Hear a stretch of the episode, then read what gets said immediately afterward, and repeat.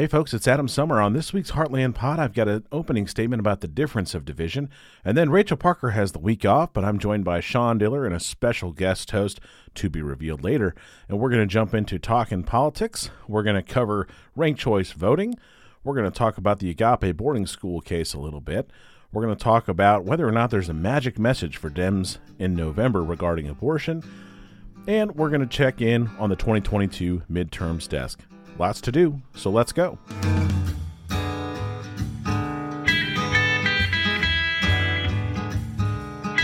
Welcome back to the Heartland Pod. My name is Adam Sommer. I am your host. Thank you all for joining us. We're so glad to have you with us. You can find all of our information on social media with the Heartland Pod everywhere Twitter, Facebook, all that stuff, TikTok, Instagram. And of course, you can find us online with heartlandpod.com, where you can send us a message or subscribe to our shows, anything like that. So if somebody has sent you this podcast, if this is your first time joining us, we are so glad that you are here. We are so glad to have you with us for this week's show, and make sure to go and subscribe. Uh, if you haven't yet subscribed, but you've been listening for a while, make sure you subscribe. And if you haven't rated us, leave us a rating. It's very helpful. Wherever you're listening, just scroll down, leave us a five star review, maybe a little, uh, you know, a little review, little type something out, say some kind words. Uh, it goes a long way. Let folks know why you like the show and why they might also like it. Who knows? Maybe maybe they'll agree with you. Uh, we are to have a good show. We have a guest host. We have Donald Looney. Those of you in the St. Louis, St. Charles area have probably heard from Donald before or met him, shook his hand maybe. Uh, he ran for school board uh, around Wentzville and uh, he's a, a, smart guy. He's been on this show before. A lot of fun to talk to Don and uh, looking forward to having him on here. Uh, and have him join us for the week. Rachel is off. She's got some uh, friend stuff to do. Uh, although we do have some words for her to incorporate in the show. I don't know what they are yet. I haven't looked at them yet as I record this right now. So, Rachel, if you're listening to this, you know I, I haven't looked yet at what you sent us. So it's gonna be it's gonna be live. It's gonna be wild. I'm sure it's gonna be totally wild. If you're just joining us, or if you've only ever checked out a Monday show, reminder we've got shows for you all week long, uh, including interview shows on Tuesdays and Thursdays. We've got a rotating shows on Wednesday with High Country from Sean Diller and The Delta from Nicholas Linky and Christina Linky. Uh, great shows that you can check out. And then on Fridays, you can join Kevin Smith for the flyover view, where he's going to give you usually about 20 minutes or so of review from the week. It's just going to be a ton of stories, uh, stuff that you haven't necessarily picked up as the week's going along. The kind of stuff that's just it's hard to get because it's not going to be on most of the you know regular news coverage, or you know maybe you heard the headline, but he's going to dig into what's going on for you, and it's going to be from that Heartland perspective, that flyover country view. So flyover views on Friday with Kevin, and all of our shows between uh, makes for a nice week of listening. You can find all of those again at heartlandpod.com or wherever you're getting your podcasts. All right, let's get to the opening statement. We're recording this on Sunday, September 11th, and of course, it's the 21st anniversary of that attack and it's striking because this past year we saw the withdrawal from Afghanistan and really felt like the end of, you know, a little bit of an era in a certain way. And obviously, there's a lot of stuff that could have gone better with that withdrawal. There's no doubt about that, uh, that there were issues there. But even so, seeing it end, seeing that occupation end is something that I know folks, you know, I'm 37 years old. I was in high school when the attacks happened. I wrestled with the question do I sign up? Do I not sign up? And when I was turning 18 years old, it was the same month that the statue came down in Baghdad, the statue of Saddam. And by that point, the questions had kind of started to creep in. What are we? What are we doing? What is this for? What's it about? And I ultimately decided I didn't want to sign up. I didn't think it was something that I could get behind and be a part of. Not because I didn't agree that our country had be had been attacked. I, I did. I agreed that terrorists had done something horrible to our nation, but I just wasn't sure what me signing up to go over and fight was was going to do. And uh, you know, as I've aged, I've I've met plenty of folks who have, and gotten to know plenty of folks who did tours and have huge respect for for what they did in Afghanistan and Iraq and the and the you know it takes a lot to make that decision when you don't have to. Nobody was drafted, everybody signed up. And it's a huge decision to make. It's a huge sacrifice to make. And what it continues to strike me every year, not just this year, but every year, is watching the way we support those people when they return. And, you know, Jason Kander's recent book uh, that deals with his PTSD diagnosis and his acknowledgement of the help that he needed really does a, a phenomenal job of laying out that particular issue, which is, you know, if you've gone to a sporting event, you've probably stood up and been part of a standing ovation for somebody who's back home from service or has has you know an amazing career of service, and they lay out this incredible resume. But what we don't hear about is what are we doing to help those folks to adjust back to the life that they have to live when they become a civilian because it's a tough adjustment. It is all the time. We can applaud all we want. We can salute service all we want. We can have special seats at sporting events. We can add God Bless America to the national anthem and try to pretend that this show of patriotism at a baseball game or a football game with a flyover and a big flag on the field that that somehow is taking care of the problem. But we know it's not. We know there's so much more to it than that. And that, I think, can be something that we can fix. And I think our generation, the millennial generation, knows that. And I think lots of others do too. And I think it's something that we can do better in the future. And I hope that we do. Let's get to talking politics. Talking politics. All right, we're here for talking politics, and I have got Sean Diller. Rachel could not be with us, like I told you in the intro, although she has given us some thoughts for later to share. Uh, I haven't looked at them yet. Nobody's looked at them yet, so that's going to be a lot of fun. Uh, in her place, we do have a third voice. We have friend of the pod and a voice of that many of our listeners know in St. Charles, St. Louis region for sure. Uh, he's a very active participant. Donald Looney, the, the telecom Don, as he's known on the Twitters. Uh, Don, man, thanks for joining us. Thanks for stopping by and talking politics with us. Hey, the, the pleasure is all mine. It's an honor to be here. So how how how was your week? And uh, I ask you know, we always talk this. How's your week? How's it going? And uh, you know, what you sipping on? Uh, so it's been a good week. I've been a busy week. Um, you know, I do a lot of work behind the scenes with uh, the local union, and so they've had me running from pillar to post. Uh, it's that I'm time of year, right? it is that time of year. Uh, but right now I got a little uh, high quality H2O and, a, and an orange soda. So I'll be going back and forth between that. I'm kind of light tonight. I have to ask what kind of orange soda because I have opinions. Uh, right now it's Sunkist. Uh, okay. Typically orange Vess. That's one. Ooh, we a Vess. Yeah. yeah. I uh, love vests. We had a camp out, and so the Sunkist is what's left over. So that's kind of what I've got. I got nice. going on. Good weekend for a camp out. Nice oh, weekend. Oh, Until it rains Sunday morning. Sure. Yeah. Yeah. Yeah. That's I mean, you got to have a little bit of rain to really test your metal out there. You know. Exactly. you know the my my my son's girlfriend, like she's a pro camper, right? And we're like, oh man, it's gonna rain Sunday morning. She's like, ah, no problem. Everybody's tent's got a, a rain fly. I'm like, okay, what's a rain fly? First of all. but uh, don't worry, I got a whole box of wet gear. We're good. like you're fine. It'll be fine. Sean Diller, man, how you doing? How's the week uh, treating you? What you sipping on over there?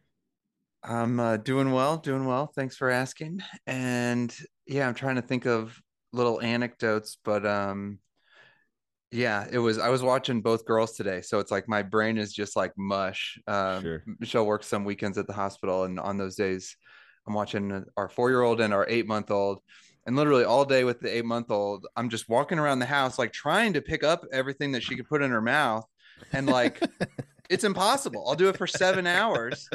And it's like how did you get that in your mouth?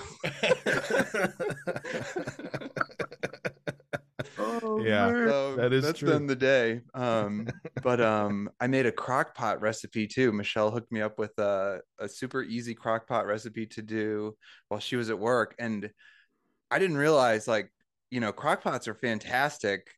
They're great on like the cooking. You know, you don't have to have any kind of technique during the cook part because they Right. just sit in there for hours. But as I've done more of these recipes, you don't have to have any technique during any of it. Like they No. all just you dump it in. Yeah. so like I had the baby on my hip and I was like cracking open a a can of like marinara sauce, dump it in, you know, rip open a bag of polenta, dump it in, um, you know, dump some peppers into the food processor, like "Rah, rah, rah," dump that in. Um, and yeah, it was fantastic. Yeah. That's outstanding. That's outstanding. Any coffee this week, or you taking it easy? oh yeah, Costco coffee on ice. There it is. huge. There it is. Yeah, it was a, a heavy week over here. Uh, got to got to go out Saturday night with uh, with Amanda and have a a date night, which is rare in our world from a childcare perspective. It's uh, awesome to get to do, and so we went uh, went out to dinner and went to Top Golf, which is just across the state line in Kansas. So I availed myself of the wonderful laws of the state of Kansas and uh, placed some sports bets over there. Oh, do they have a sports book at Top Golf? uh, no, but you can use like the ones on your phone. So I made Oh. I made some bets on a sports book, and uh, I'm cleaning up, having a great day. put some put some money down, and uh, I'm up overall, uh, responsibly, of course, responsibly. Uh, but I'm I'm up on the day, so it's a good day. The Chiefs had a had a great day. Patrick Mahomes threw five touchdowns in three quarters, so that's a that's a fun time for everybody to have. And I've and I'm sipping on a logboat Critter Creek Indian Pale Ale, so I'm enjoying some fine Missouri beer while beer while I avail myself of the laws of Kansas. So get, get on it, Missouri legislatures, get that shit passed. Yeah. That's great. All right, well let's uh let's jump into our topics here. True or false? All right, the true or false uh, comes to us courtesy of a couple of different elections that have happened. Uh, everybody, of course, has heard about uh, Mary Peltola up in Alaska defeating Sarah Palin. Uh, yay. And, of course, there's some other ones as well. As a result of that, there have been some hot takes about ranked choice voting coming from the right. Uh, interestingly enough, ranked choice voting was installed in Alaska by. Let me. I checked my notes on this. It was the Republicans who put the ranked choice voting in in Alaska. Yeah, they, I would imagine they control everything that happens in Alaska. They do. It's a crazy thing. So they put it in, uh, and yet there have been some pretty major uh, complaints uh, about this outcome. So uh, basically, uh, uh, she she didn't win. Nobody won fifty percent on the first round.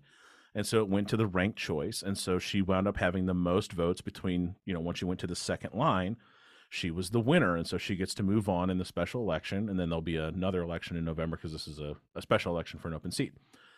So Tom Cotton, uh, who's like the Josh Hawley of Arkansas, uh, if you don't I fucking follow- hate it when these Harvard guys make such dumb arguments slash like non-existent arguments. I just fucking hate it. Yeah, that Don, Don, how does that rankle for you? Because like you're a union guy, you're you're on the line. You're talking about uh, beforehand. You listen to your podcast, you're on the line. You know, and guys guys at work seeing you listen to your podcast. How does it rankle you when somebody like Tom Cotton has wants to weigh in about voting? Nobody cares, guy. Like nobody cares what you most times. And then there, there's another portion of guys who like there are some people who get his opinions become facts in their mind, right? Right. So if a guy like that says it's a scam, then everybody says it's a scam, and they've done little research or even understanding of what it is. So, um, for me, you know, it's like nobody, it's irrelevant. But then I, I can't underestimate the weight of that opinion of somebody else who is uninformed. Right. And it is just insane. So he says ranked choice voting is a scam to rig elections. Uh, and and somebody from the Forward Party actually did a really nice video that lays out. It's on that on that. There'll be a link to Tom Cotton's Twitter uh, that has this in there, where basically it shows how ranked choice voting works and redistributes the votes for folks to see who the winner is going to be. And it turns out, if you actually follow ranked choice voting, it's wildly democratic. It's way it more be super- Super hard to rig. Right. Like, I don't even know who. Yeah, you would have to have at least two candidates that are complicit. I would think. Uh, It would take a lot. right. Yeah. Yeah. Well, and and that's the thing about it. I think that, that ranked choice voting. First of all, let me start here.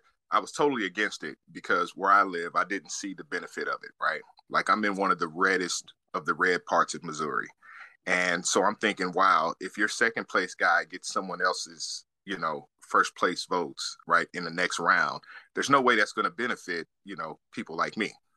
But what I'm finding is that more and more of the people on the opposite side of the aisle for me are opposed to this because they're seeing how it's working out. Like it's giving way more power to all of the people. Like there are no votes that are lost because they kind of shuffle up in the mix, right? Right. And so Right. That that guy who may have not had the money to push behind the campaign, I mean, he may be someone's second choice because you know maybe there wasn't as much information shared about him, or people just don't know enough of the dirt or the bad that people put out, you know, in these smear campaigns and things of that nature. So that guy's kind of rising to the top as these these rounds persist, um, and they tend to not like that. Um, first of all, uh, Dr. Bobby and uh, Mr. Billy uh, really don't like it, and so anything that they dislike, I'm all for. So that's kind of how I feel on ranked choice voting. Yeah, it, I was wondering about it. Uh, I'm pulling up the numbers on the Democratic primary in Missouri for the Senate seat, right? Uh, nobody won 50%. Trudy Bush Valentine won the nomination with 43.2%. Lucas had 38.4%. Uh, and then uh, Spencer Toder around 5%, and uh, Carla Coffee Wright about 5% too. Yeah. And then there were several others uh, with, with some percentages as well. So it makes you it makes you kind of wonder. Okay, so if I'm a Trudy Bush Valentine, if I went ahead and voted for Trudy Bush Valentine in that race, who was my number two? Was it Lucas, or Right. was it somebody else? Right? Right. Like like where where would that have gone? Would we have wound up with Trudy Bush Valentine with fifty eight percent on the second round, or would Well- Lucas have jumped up to fifty two percent on the second round? Yeah, and the way that it works in Alaska anyway, and I think you know most states that are considering it is that what would have happened isn't super difficult to know because of the way the primaries work is the top four finishers of both primaries move forward. So Right. Trudy and Lucas would have moved forward on the Democratic side to the general election, and then on the Republican side, it would have been Eric Schmitt, and then did Greitens come in second, or I don't even know who came in second anymore. Uh, no, uh, Vicky came in. Vicky did. uh, so then it would yeah. be those four. So it'd be Eric Greitens, Vicky Hartzler. E- Trudy Eric Bush Schmitt, Vicky Hartzler, Trudy Bush Valentine, and Lucas. Gibbs, Right. yeah. Yeah. And like Don, you you nailed it when you said so it's like how do you rig that, first of all? So it's like, okay, now we have four people, two of them are super conservative, you know, two the two Democrats, you know, have their differences. Um, it's like I don't even know how you would start to rig that general election. And you're right that it puts more power in the hands of the people flat out. It gives them more choices, so that's more power. And it really does allow you know less extreme candidates to gain traction whereas the current system where the two party primary winners move forward you have this bloody bloody battle within the party and whoever emerges on top you know no matter how they got there they're now the nominee if it's not a very competitive district they might have just won the whole election just by winning a primary Right. Whereas, you know, now we have four people going into the general election and they're all from the major parties. So it's like no one's going to walk in and be like, oh, well, you know, Lucas was the second place Democrat. So he's not really somehow as viable. It's like, no, he's there now. And so it would be Vicky Hartzler. Yeah. Absolutely. And, and in a lot of cases, you know, once you get to bring it to a general election, um, depending, I mean, party affiliation kind of goes away because there are a lot of people in Missouri who swear allegiance to a party, but Right. that other guy may be a second choice. That other guy or girl may be a second choice. So now it becomes a totally different game once you get to that level. right. Yeah. And I So, would guess. I want to insert Rachel's comment really quick, and then Oh, Sean, okay. and then Sean give us this. So Rachel gave us some comments. So here's what she had to say about this one. Uh, nothing shows the GOP's colors more than when one of their stupid fuck candidates loses, and they blame the system instead of their own incompetent bullshit. Also, the media stopped framing this shit as a Trump test. It wasn't a test of him. It was a test of the Alaska GOP, and they fucking failed on their own stupid, incompetent steam. So false, obviously. Also, hi Don, thanks for doing this so I can hang out with one of my closest and dearest friends on planet Earth. I'm sure you're going to kick ass. Can't wait to hear it. Oh, wow. Is that a man? That's Rachel. That's from Rachel. yeah, I'm saying, is that a mandate? So now I have to kick ass. For, for yeah, for- absolutely. No options. So, Sean, what were you tagging on there? Yeah. So, like, how did this happen in a Republican state if it's a scam to rig elections, presumably for the Democrats, is what Tom Cotton would be saying. Right. Um, so, like, the reason that you would do it if you're a Republican in a Republican state is because it's to avoid a Todd Akin situation, right? Right. So, like, if you think about the Missouri United States Senate race and what Republicans might do to avoid that in the future, or if Greitens had won, then you know the Todd Akin year, there's going to be in the general election, it would have been Todd Akin, a more acceptable Republican, Claire McCaskill, and then you know a Democrat who probably nobody had ever heard of. Actually, it probably would have been Cori Bush. or maybe Cori Bush. Okay, yeah, she was that's on a that great primary. example. So then there would be a ton of people who would put Todd Akin first because they're insane, and Missouri's a really red state, and then they would list the other Republican second. And so the Republicans could have avoided losing that Senate race by giving all of their people a chance to vote for another Republican second. So then they would have had all of Todd Akin's votes, you know, plus this more acceptable person instead of just losing to Claire because so many people didn't have anyone to vote for when it was Todd Akin versus Claire McCaskill. So, Mm. You know, and it could happen depending on you, you can't predict how it's going to unfold. Like in Alaska, you know, Palin lost because nobody put her name down. Like nobody listed her. Like, right. you know, and that's how the Democrat won is that there were so many blank second choices on Well, that's the. Um, Rachel makes real Rachel's comment makes me think of it that way of like, of course Sarah Palin lost in our ranked choice voting, because if you're a Sarah Palin voter, you're a Sarah Palin voter, right. Mhm. right? and if you're not voting for Sarah Palin, you're not going to go ahead and vote. Like, right, it's not like for I'm going to vote for somebody else and then put her second. I'm not voting for her because she's Right. an incompetent windbag. Like I'm just not going to vote for her in the first I don't- place. Anybody's second choice. Right. right. No, she's your first choice or you pay attention. One of Right. those two things is true. Like that's there's there's no two ways about it. Let let's move on here to uh let's move on to the yeah no. Yeah, no. Yeah. All right, this one is uh, it's kind of a combination of things. So there was um a couple of headlines that came out this week that people jumped on fast. Uh you know, this is sort of the the unfortunate part of things like Twitter is that it's easy to jump on a headline and sometimes the substance gets lost. And so I saw folks sharing these headlines. Uh, one from the Missouri Independent. Uh, it said court order would close Agape boarding school after years of abuse allegations, which was not a terrible headline, but it's still kind of, you know, if you just read that, you go, oh my gosh, this is amazing. And then uh, the Star, which uh, I need to sign back in to get to the article. Thank you very much, Kansas City Star, for making it hard to get to your product. um, I'm leaving that in. I'm leaving that in. If there's somebody who works at the Star that listens to this, uh, come on, come on, we need this stuff. Yeah, did you time out after five minutes, like a Yeah. bank or something? So uh, the the Star and this they I thought were the most egregious uh, headline that I saw. The Star's Whoa. headline was Missouri AG gets court order to close Agape boarding school after years of reported abuse. Sean, I'm guessing you didn't dig into this story this week. When you see that headline, what do you think? Right. Yeah. It sounds like he was in a legal action seeking a court order to close the boarding school and that he was successful in getting a court order that closed the boarding school. Don, you pay attention to this stuff. What actually happened? Nothing. Nothing. Jeez.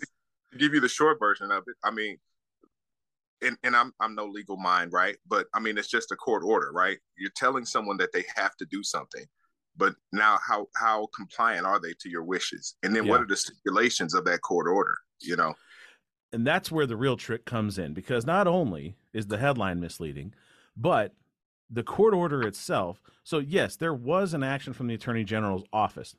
Now, the headline makes it seem like Eric Schmitt went down to Cedar County, Missouri, and got himself a court order in court. But what happened was the Attorney General's office filed something. They got an injunctive order, except it was a conditional order that said, we'll close it if this employee is there because there was an employee who was on the registry for child abusers and they can't have an employee who's on the registry at this school. So the judge gave them essentially a stay of execution and a uh-huh. chance to basically cure the problem and get rid of the guy. Right. Now the hearing got delayed until Monday morning. So as you're listening to this on the 12th, that hearing may have occurred, or maybe you're an um, early morning listener, so it may not have occurred yet, but it's going to happen sometime today on September 12th before we actually know the outcome. And guess what? If the employee's not there, you know what's going to happen? Anybody want to take a guess? Don, you want to take a guess what's going to happen? Nothing. Nothing. Exactly right. Nothing's going to Wow. happen. Yeah. So- you know, I'm, I kind of mentioned on, on a on a tweet that this seemed really performative, right? There's so much pressure, the momentum's building, the story's getting national attention now, and everybody's saying, "Hey, our elected officials aren't doing anything," right? And so, to me, this seems like a campaign campaign ploy from Eric Schmitt to say, "Hey, I did 100%. something, right? I tried really, really hard to get the school closed. I even got a court order, Yep. right? But what's in that court order? And and you know, when you look at the headlines, everybody's cheering and hoorah and yay, it's it's finally happening.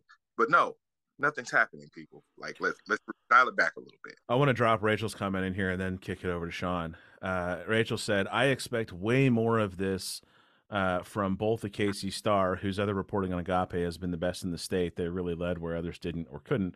And the Missouri Independent, same. Also, this shit right here. And it goes to a status from Robert Buckland, who has been one of the leaders. Uh, and it says, Judge Munton is in charge of the Agape criminal case. Judge Munton is in charge of the Agape civil cases.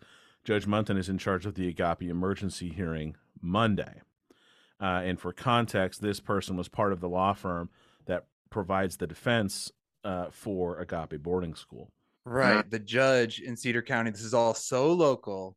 And it's like, you know, if you've been to these places, I think the money that's changing hands around this school is, you know, embarrassing. Yeah. And, um, you know, these kids are in danger still. And it's just because the people in power, like this court order is a perfect illustration of how determined it seems like anybody with power is to like keep the circle tight make sure that everyone's taken care of like if, if they do fire this one guy like i'm sure obviously he's all any every penny he's been paid to work at a school when he's an abuser and this is an abusive school that has a long pattern of beating Long The- pattern. yeah like so he's going to be taken care of even if he leaves the school and keeping the school open is the way to make sure that everybody else keeps getting taken care of you know And the- And this this court order issues a, a gross assumption that this guy is the only abusive individual on Right. Right. campus, right? With all of these things going on, it's all done at the hand of this guy. And so if he's Right. gone, the problem goes away, and we all know it doesn't. You know, and he's acting like the outrage and like the call for action is rooted in this employee you know Right, and it's like right. it's not no, it's everybody and everywhere. Like right the place is rotten yeah it needs to be closed the kids need to be released you know they're kept from seeing their parents they're beaten like there have been allegations of sexual abuse in, in being a political activist, I want to say this is why local elections matter, right? We just look at the top of the ballot or the top of the ticket. We have to go down to those guys. We have to get people to fill these races and things of that nature because this guy basically feels like he can do whatever he wants because nobody ever runs against him. You know, the, he's he's a judge now, so he's in his seat, and it's probably a lifetime appointment. He got there very It's an, easy. it's an elected appointment. It's elected position, so he gets there. He has to be elected every four years, but you still have to have competition for those seats. Right. And there's no competition because nobody pays attention to what's going on here. So he just basically does what he wants. Like you say, he's part of the defense team. And guess what? He gets to sit the bench and decide what's happened there because there's nobody else. Like this is why these things matter. Yeah, and I can tell you, as somebody who practices law in in small jurisdictions, everybody knows everybody, uh, and I mean, absolutely everybody does. And a lot of times, and a lot of times in a good way, the people who rise up to become judges are people that everybody's kind of okay with being the judge, uh, and it's usually sort of a self vetting pro- process in that way. Uh, the legal profession is a self policing, uh, you know, organization. You know, when it comes to ethics and things like that which I know I know all the jokes, but trust me when I say that most lawyers take that stuff very very seriously. Um, but when you have, you know, if the entirety, you know, some people will say, "Oh, well, it's just a couple of people." Yeah, sometimes it is, but if the whole area is part of it, right? If the whole area is connected to this thing, then that stuff, you know, the accountability goes out the window. Um, you know, and where where I spend most of my time practicing, uh, we had a judge that folks were unhappy uh, with how things were going and the way the judge handled things, and that judge no longer holds office. Um, that is very common in those in those smaller areas, um, but the, because those judges know that that's what their job is kind of tied to is like, is the local bar basically able to make their living and deal with their clients needs and deal with the you know the rights of their clients in their courtroom in a fair and efficient way and if the answer is yes then that judge is probably going to have a long career as a judge um, but if you know if the d- deeper you dig on this agape stuff the connections are across the board Yeah. Right. I was blown away with that that quote from Mike Parson when they were like, "So what are you doing to keep the kids safe?" And what he said was so insane to me. He basically said, "Well, you know, I was a prosecutor a million years ago. I'm doing what I've always He was a done." sheriff yeah Oh, okay. I was in law enforcement. I've, I'm doing what I've always done, acting like that's something like as opposed to what Don said it is is nothing. And he was tripping over his words so much. I think he knew that he wasn't saying anything. And then he said something really stupid at the end, which was he basically said, I presume the sheriff of Cedar County is on top of it. And it's like, how Right. can you fucking say that? Like, Right. Right. like Well, let's go ahead and see if there's been complaints against that department i'm sure there's been tons of weird shit happening there Right. and also we know that he hasn't been on top of it because this has been going on for years and years like wouldn't you imagine that the county sheriff probably is somehow complicit or willing to ignore this abuse it sounds like he is That would be the Um, wildest part. Is like you're imagining like if like last week was the first time the sheriff got a phone call and was like, "They're saying what about where?" yeah could you like- swing by the school yeah Like, of course that's not what it was. Don, final thought on this, and we'll move on. Uh, so if, if there, I really want to see. I'm excited to see how this turns out. Uh, but you know, for me, it's just like the good old boy system working and doing what the good Yeah. old boy does. Yeah, I think that's unfortunately true. Let's go to buy or sell here.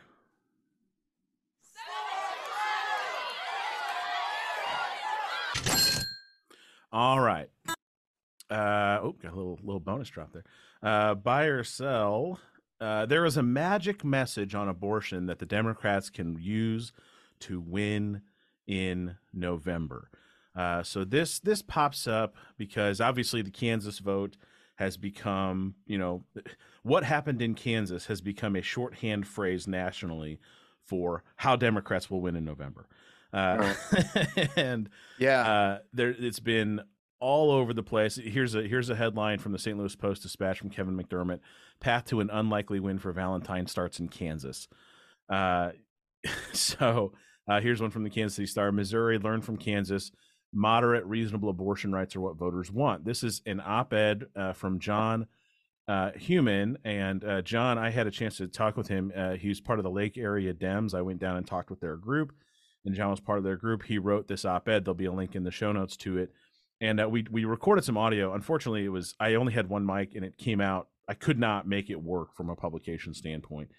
Um, but John makes a very impassioned case for dispassionate language, uh, is the way that I will put it uh, for Democrats on this. Uh, and I want to I want to click this off, uh, uh, kick this off with Rachel's uh, comment and then kick it over to Sean to start. Because her comment is Rachel's very clever, well thought out, informed, clarified, intelligent response is whatever Sean Diller said.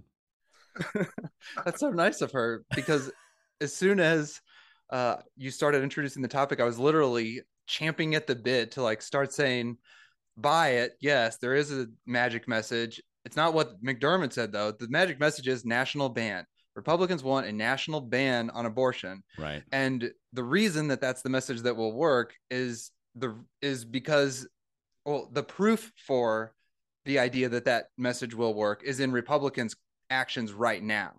They're trying to find ways to back away from a national ban on their websites, like in these state legislatures, they're you know kind of quibbling over these whether there's going to be an exception for rape and incest in these abortion bans that they're working on. And a lot of the more moderate republicans are thinking you know maybe we should just you know not not be for such a ban. But the idea that we don't need a ban on abortion has not gained mainstream traction, I think, in the Republican base. So, and there is still a national abortion ban that's been introduced in Congress, and it does still have over a hundred supporters. So, you know, Blake Masters has said, you know, down in Arizona, he said he wouldn't support a national abortion ban. Right. Bullshit. Well, now, like if they brought it after up in the. Senate, yeah, and it's like if they brought it up in the Senate, you know, all the Republicans are going to face immense pressure to vote for it. You're going to buck Right. your party on abortion. Right. No, you're not. And so, like, again, just so McDermott got it right when right. he They said didn't vote their voters. party on insurrection. right. right. Right. Yeah. So, you know, he said voters want moderate regulations on abortion, which is true. That's what the polls always say. But when it comes to politics, you know, the way to use that as a cudgel is to show that the Republicans are out of step with that idea. They don't want moderate regulations, they want a ban on abortion. So, Don, how does this play in your world? Because you know you come at this from concerned parent voter activists, uh, right? Sean and I are coming at it from our our our lenses of you know political Yeah. consultant and lawyer. Where does this play in your world? So so on a grassroots level, you know, when we do work, we find that that most Missourians vote and support a lot of progressive ideas, Yeah. right? But they support more conservative candidates.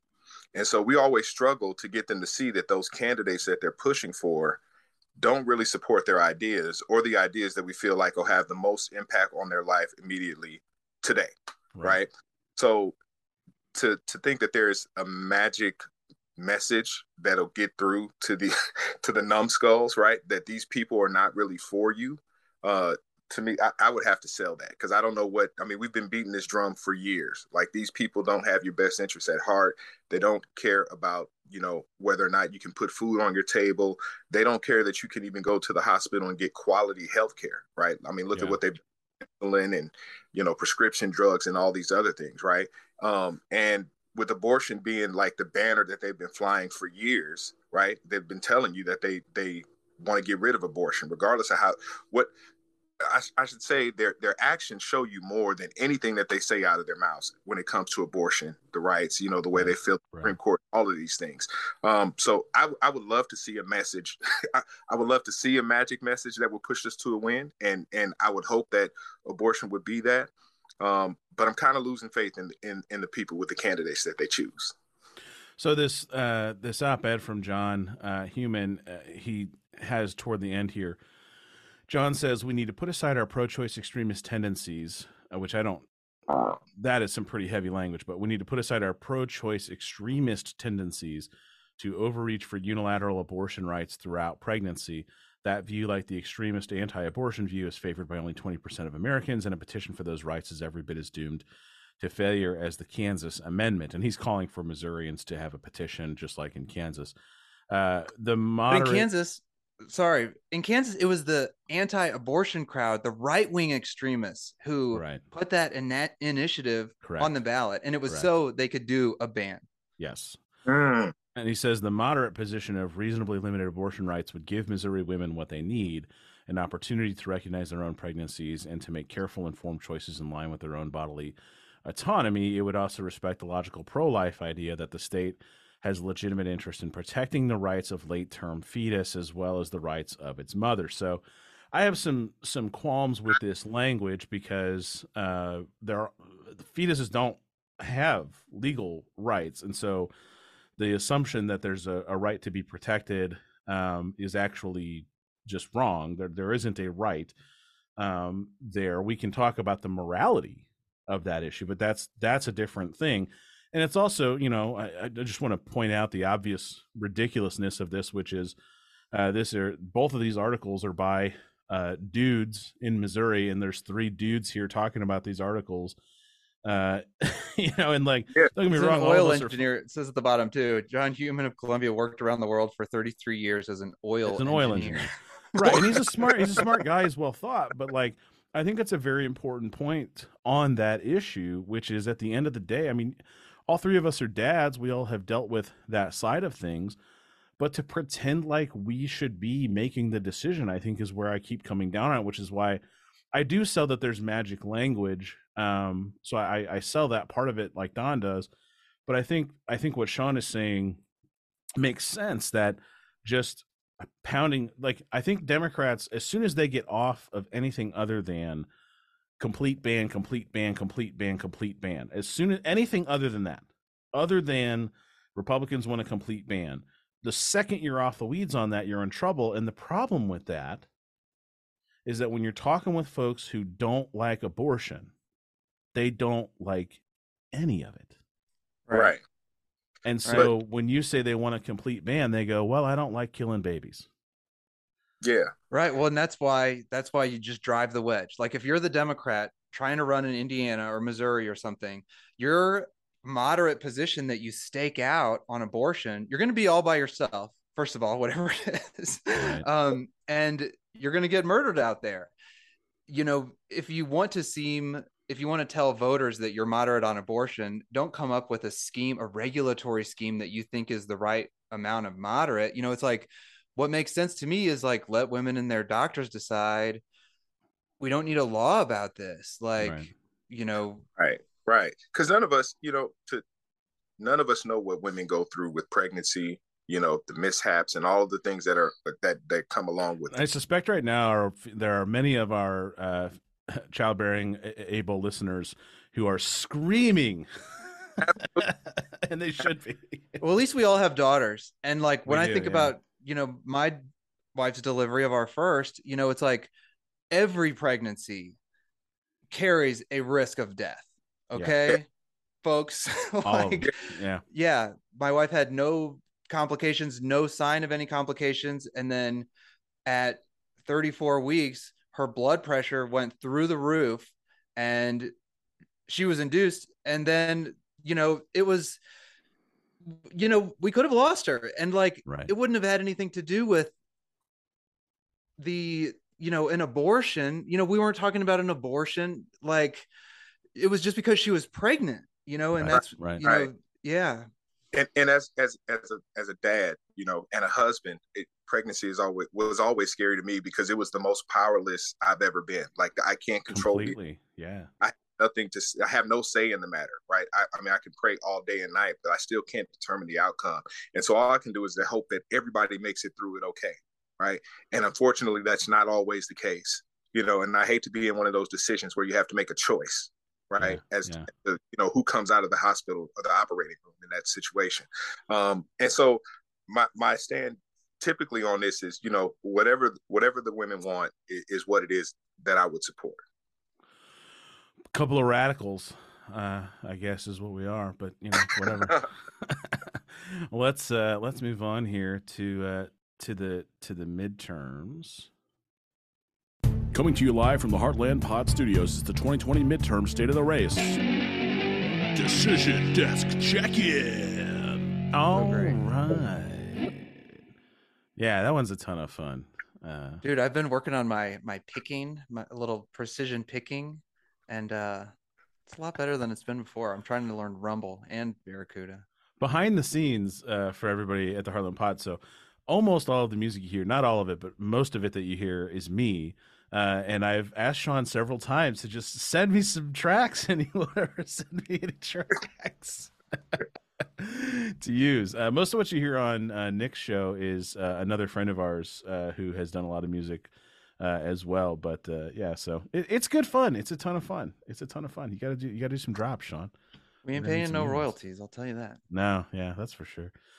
Um, all right, so the midterms, uh, I want to kind of pair part of part of the last topic. So I had had some notes about, um, you know, can we pair the abortion issue and marriage equality together because we're starting to see that drum getting beat a lot harder on the right about going after uh, marriage equality, and so I'm wondering if we'll be able to pair those things together on the midterms, uh, and so we'll kind of keep that in the back of our minds as we jump into this. So, what we're looking at here is uh, which Senate seat will be closest is kind of what I want to talk about to start with.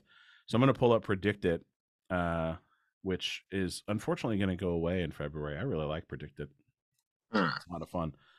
Uh, but I'm a degenerate gambler, as we established at the beginning of the show. So responsibly, responsibly, only, always responsibly. Um, so on predict it right now, Georgia is uh 20 cents you can buy Georgia for so being silly. the closest race. So the way predict it works, I think we talked about this some a couple weeks ago, but essentially everything is worth up to a dollar. So the lower the number is, the less likely the outcome is, and uh, the higher the number, the more likely the outcome. So if you buy something at eighty cents and you win, you'll make twenty cents per share that you buy, and so on and so forth. So, for example, I bought in 2020, I bought for about 30 cents a share Kamala Harris to be vice president. And I bought, uh, like, I don't know, 150 or 200 something shares of that. And I made 70 cents on every single one of them that I, that I bought. Uh, and I bought some shoes and it was great. So, um, the, uh, so what predicted is telling us is, uh, Georgia 20 cents, 17 cents on Wisconsin, 16 cents on Nevada, 11 cents in Pennsylvania, 11 cents in North Carolina, 8 cents in Arizona, 6 cents in New Hampshire, 6 cents in Ohio. And then it goes down from there and you get to Missouri and it's at 2 cents on being a close race. So if you think Trudy Bush Valentine is going to keep her tight in Missouri for 2 cents a share, you could drop down uh, you know, 20 bucks and if you if you win, you could win 98 cents a share on your $20. So do The some idea math that- on that. Eric Yeah. Schmitt versus Trudy, Trudy Bush Valentine will be the closest race The of the night. Everyone's going to be of on the the end of Sean, I'm guessing you're going to save your money is what you're saying. Yeah, yeah. No, I I will. know. And- I, that's a chance that I might be willing to take this time around. What do you think, Well, and it it it sets up my um, you know, kind of what I was going to say. So like Georgia being the most popular choice for it to be the closest race makes sense if you think that conditions are going to hold. Like, you know, if the election were held Right. today, I think that's the closest one. And you know what kind of got me thinking is like you know probability what probability is crazy. Um i didn't take a single math class after i left high school. Um and so i i find numbers fascinating even though i don't really know how they work. So, um but you know on You one didn't even hand have to take a statistics class for your political science degree? No they they changed it right after i left actually they added that requirement at mizzou Man, I had to take that at Little Old Central Missouri. I had to take a statistics yeah class. there was one right yeah no i i i skipped that um but you know there's there's there's this likelihood that georgia's going to be the closest but the idea that conditions are going to be the same on election day as they are now that's like a zero percent chance like Right. things Right. are going to break one way or the other either the democrats or the republicans are going to be having a good night and um you know so that's why i think it's probably more likely to be something like wisconsin if democrats are having a good night you know that could be the closest race or like if republicans are having a good night you know maybe it ends up being pennsylvania you know Right. is the closest God, that'd be Um, insane. yeah Yeah, Georgia on 538's predictor. Georgia is at 48.9. Uh, Walker 49.4. Warnock right now, but they've got the forecast at uh, 51 out of 100 chances for Walker and 49 out of 100 chances for Warnock. So you're talking about it, it's a dead heat. I mean, it an very- incumbent senator who was a pastor at martin luther king jr's church in atlanta correct. and who has been an excellent senator since he's got there is half a percentage point behind fucking herschel walker Right. Right. Unbelievable. unbelievable Right. Herschel Walker, who can't string a sentence together uh, at all. I mean, it's it really is pretty crazy. Uh, Cook Political Reports um, has four right now in the toss up category. They've got Arizona, Georgia, Nevada, and Wisconsin. Uh, So Uh-huh. Arizona, Georgia, Nevada going the Democratic way in the toss up, and Wisconsin going the Republican way Hmm. in the toss up. Don, what are you like? What's interesting to you about these races right now? Like, what are you paying attention to and watching? So I think that that for for Democrats across the country, turnout has been an issue. You know, unless Yeah. it's a, a um presidential race, right? So I think that, that's kind of what we're seeing. I think people are starting to pay attention to midterm elections. Uh, I think people are starting to pay more attention to down ballot races, and so it's really going to come out to the turnout. Like we got to got to beat the drum and get people to actually get out to the polls. You know, a lot of people may they assume, oh well, that guy's position is so crazy, nobody's going to vote for that guy. But in reality, everybody votes for that guy, right? Right. But we got we got to get people out to to to affect it, and I think that we've done a good job of that. I think we're going to see a lot more. Uh, you know, voter registrations are up, which is why they're trying to change the rules in Missouri about how you can register voters. Right. Um, and so I think everybody's on pins and needles. Uh, those like me who are naively optimistic that now is the time for change, right? And then all of the people who are like, wait a minute, we can't let them change everything, so they ha- we get we got to stop them, right? Um, so it, I think all of the toss ups that that they're predicting here from all the things we're looking at are spot on. Uh, but like I said, I, I lean to the naively optimistic side that people are actually ready to get things, you know, going back on the right track. What's really interesting, uh, Sean, is you know that the House still looks it still looks like Republicans are going to take the House easily. Like I don't even think that that's really a conversation. But uh, Cook Political Report uh, has moved five races uh, toward the Democrats. Uh, Alaska, obviously, uh, Peltola just won that race. That's gone from a likely R to a toss up. Arizona's fourth has gone from a lean Democrat to likely Democrat. Maryland six has gone from a lean Democrat to a likely Democrat. The New York third was an open seat, went from a toss up to a lean Democrat, and the Virginia seventh with Abby Spanberger went from a toss up to a lean Democrat. Yeah. So is that Sean? Do you expect to see like? Is it going to surprise you if every week that list grows? you know, it's the idea that Spanberger was in a toss up makes me think that um, you know, she's such a high quality candidate. Yes.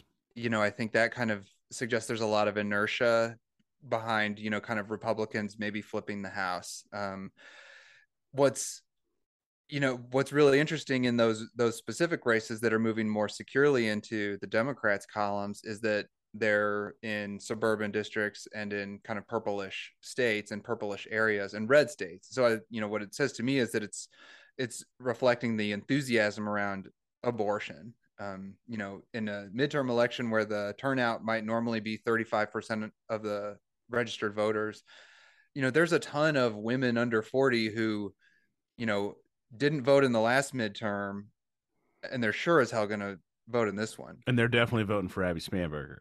Like, right. Right, for right. sure, right? Like that's a Yeah. that's one in the Cook Political Report does a good job laying this stuff out. Uh, which is Cook Political Report for folks who don't speak complete political dork uh, is a subscription service. It's like uh, for people who uh, like I when I talk about sports gambling, I, I'm talking about five ten dollar bets here and there. But for the people who bet like a hundred, five hundred, a thousand dollars, they pay for subscription services just like this one I do for politics. Uh, so uh, they lay out so uh, Vega, Yesli Vega won the the GOP primary there, and Vega is the one. So if you you may have seen mention of this story because it has broken through because of how bad it was. Uh, Vega has had the hot mic Todd Akin thing, saying that basically that the likelihood of a pregnancy following uh, rape is it doesn't happen. Like Oh people my don't pregnant God. after rape um, and so yeah, it's insane. It's absolutely insane. Uh, and Spanberger's got five million dollars, and Vega's got a quarter of a million dollars, uh, and nobody wants to touch this person because they're they're so toxic. So uh, Spanberger should be able to essentially just like spend so much money that Vega can't even break through, other than negative stuff. So, so from that standpoint, um, yeah, but yeah, very very interesting. Uh, what do you think, Don? How much do you follow the Senate stuff? Like, how much does it pique your interest? Like, especially say, you know, the Pennsylvania race that Sean said that would be a good one to talk about as far as like if Republicans are having a good night, then it's going to be close in Pennsylvania. Um, is that something that registers, you know, kind of in your your zone in your world? Uh, so uh, to be completely honest, I've been hyper focused on what's going on in, in Missouri and and how it's all going to play out. Um, some of these other races I've been kind of paying a little attention to, Yeah. but I only get the uh the the headlines where someone does something super ridiculous Mhm, on mhm. but I wouldn't I wouldn't want to claim to be an expert on it on what's going on in some of these other races. Like I pay attention to Ohio, uh, Pennsylvania because that's where Dr. Oz is, right? Right. Um, and and things like that. But outside of that, most my most of my focus has been what's on what's going on here in Missouri. Well, I think, and that that's why I wanted to frame the question that way because I suspected that was the answer, right? That Right. uh, while Sean and I are, you know, glued to this stuff, uh, that that's probably not the case for most folks. They're probably worried about their backyard, not necessarily every Senate race and, you know, forecasts and where's it going to go and, uh, Right, you right. know, which I think is what a lot of political commentary misses is that, you know, we could do just the, hey, predict Ohio, predict Pennsylvania, predict Wisconsin. But like, what are we really like? Is that something that you know, from a takeaway for you? Does that even register? Like, does that move the needle for you? Do you care? I, I absolutely care because it, it, essentially, um, you know, across the country, where where everyone's thinking, you know, we got us. Everyone wants to flip seats, right? Right. And it comes a number game, numbers game where we're keeping score, right? And so everybody wants to make sure that they can get their points on the board for their specific region. So as we look at all of it, we're kind of hoping that the people in Ohio and Pennsylvania do their part and keep at least some of these races close. Um, Yeah, you know but uh, like i said I, I think i'm naively and i say naively optimistic because there's always hope but you know you kind of question what's actually going to happen here in missouri So this is Rachel's response to this, and then I want to get Sean's thought on it. So she says, "This is a, the brilliant response from our absent host, Rachel. Uh, she wrote that, but I'll I'll cop to it. I'll I'll t- I'll take those words, Rachel." Uh, and she says, "It won't be Missouri or Iowa. So this is for closest race. It won't be Missouri or Iowa. It probably will be Ohio. I hope that fuck Oz gets an umbrella." Because it's going to rain shit on him in November. Missouri would also like to apologize in advance for sending another smug faced extremist who somehow managed to fail up from the AG's office to the U- U.S. Senate. We are sorry, we really are. we really are we really are I don't know that there's much more to add to that, but Sean, give us a kind of a, you know, take us home on this Senate stuff. what are you, ex- what are you really expecting? So the Senate race was super interesting this week because there was a little bit of chatter that Oz might have been getting traction constantly attacking John Fetterman for having had a stroke. Right. And He won't debate me because he's medically recovering because Right. he's too weak to debate me because of his stroke. Which is, by the way, the only way you can attack somebody for their medical issues is they won't like fight me, bro. You won't fight me. right, right, yeah. And it, it, it's just so crazy. And he's like, he's making this case that um well anyway, so like the the context is that Fetterman's ahead of Dr. Oz by like eight and a half points in the polls. The problem with Dr. Oz is that he is actually not from Pennsylvania, and the perception among Pennsylvanians is that he does not understand their state. and like and they're kind of confused, right? Like when you zoom out, it's like this celebrity doctor who again is not from here a reality television personality is running for senate it, it is hard to swallow that he would actually be an effective advocate for your rights. Like if you're a teacher in pennsylvania who voted for trump because he tells it like it is and you wanted someone to shake things up you know the idea that oz is going to have more of an impact that way than Fetterman is kind of laughable, honestly. Like Fetterman has the ability to stand up for his neighbors. He's won statewide and he does tell it like it is. And, you know, this, so like the Republicans think that they have something with inflation and the economy and just tagging Democrats for the, the reason that things are getting more expensive. And Oz is off message, right? Right. Like, all the time that he spends constructing this argument That should like be his campaign slogan. Dr. Mehmet Oz, off message for Pennsylvania. off message oz yeah because he's like he's, message Oz. he can't Ah. and i've seen people, this Please. i've seen this with candidates like especially first time you know they get this thing in their head where they can't understand how anyone would vote for the other person and they think that there's this Right. one thing that's like completely disqualifying and they can't they can't move on mentally and like and for and 95% of the voters don't know about that thing. Right, right. And for us, it's this idea that like he had a stroke. We're seeing the slow recovery. I'm making this case that he's, you know, not only afraid of me and afraid to debate and that shows that he's a poor candidate and dishonest but you know he he won't be an effective senator like he's going ahead and making the case that John Fetterman will not be an effective senator because of the lingering effects of his stroke. And it's like you're fucking off message bro. Like right. yeah. Yeah, and it, especially when it's like, I don't know, Mitch McConnell's 105, and he's the most effective Right. senator in the Senate. Yeah, So and I I, I love I love these old uh, history books. I read you know long, long, long books about the presidents. And um, Adlai Stevenson um, learned the hard way. um, he was trying to make the case that we can't elect Ike Eisenhower, Dwight D. Eisenhower. I think this would have been in like nineteen uh, fifty six. Yeah, yeah, uh, the reelect because Ike had a heart attack during his first term. And so Adlai Stevenson was making this case like, hey, look, the odds are Eisenhower is going to have another heart attack in the White House, and you're going to left, be left with President Nixon. And that's so horrifying that you should vote for me, Adlai Stevenson, instead of Dwight D. Eisenhower, because I'm making this case that it's so likely he'll have another heart attack. Right. People were like, what are you fucking talking about? Right. Well, and and really, to me, it, it just sounds like he's borrowing the message that that Republicans have been trumpeting about Joe Biden since he got elected. Right? Right. He's too old. He can't do it. He can't walk. He's shaking hands with air and all these other things to say that he's not effective. But he's actually gotten a lot of stuff done when you pull back and look at it from a broad view. Right. There are a lot of things that actually happened that were good under this administration. And I think the same can be said for a senator, right? Because you basically show up and you vote on policy, right? And Right. so as long as he can keep his head in the game long enough to cast a vote, I don't know how. A senator Yeah, if you're a steel worker, if you're a steel worker in Pittsburgh and you voted for Trump again, it's like, who do you think's going to fight for you more, more effectively, Dr. Oz or Fetterman? Even though Fetterman had a stroke, it's like, it's still Fetterman. Well, and they know Right. Fetterman's got a track record there. Fetterman's been kicking ass there for years.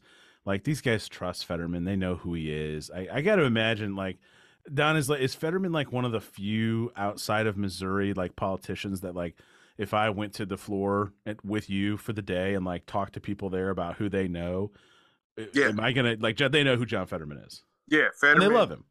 Yeah, Fetterman and uh, the race in Georgia. Those are the ones that piqued the most interest out here.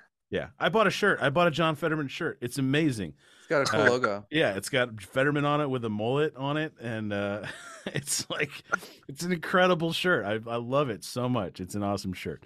So yeah, well, uh, well that's gonna that's gonna wrap us up, uh, fellas. Don, man, thanks for thanks for joining us. I hope it lived up. I hope we lived up to your you know what you thought it was gonna be. So, like I said, I, I I hope I didn't geek out and fanboy too much. You know, it's an honor to be here with you guys. Um, almost like a dream come true. you know, thanks for Oh, jeez. I don't know if you're shining us on or what, but I think you are. I think you're. No, no, man. I'm like the I'm like the high school all American who finally gets to play D1 basketball, right? yeah. No, well, the honor's ours. You know, Yeah, thanks man. for the time. awesome Really to have cool. you. Thanks for joining us. We it's a it's a great time, and uh, hopefully folks will enjoy it. And uh, who knows? Maybe maybe people will start harassing you to to do your own show. Maybe maybe that'll happen. Who knows? We'll see. yeah, it, it, they're rumblings. They're rumblings. I like it. well, thanks, guys. Take All care. The Heartland Pod is a production of Midmap Media, LLC. Follow us on Twitter with at the Heartland Pod. With email, you can reach us, heartlandpod2020 at gmail.com, online with heartlandpod.com, subscribe, and please sign up for our Patreon with patreon.com slash heartlandpod. Become a podhead or an official Podgressive today and unlock all of our content. See you at the next show.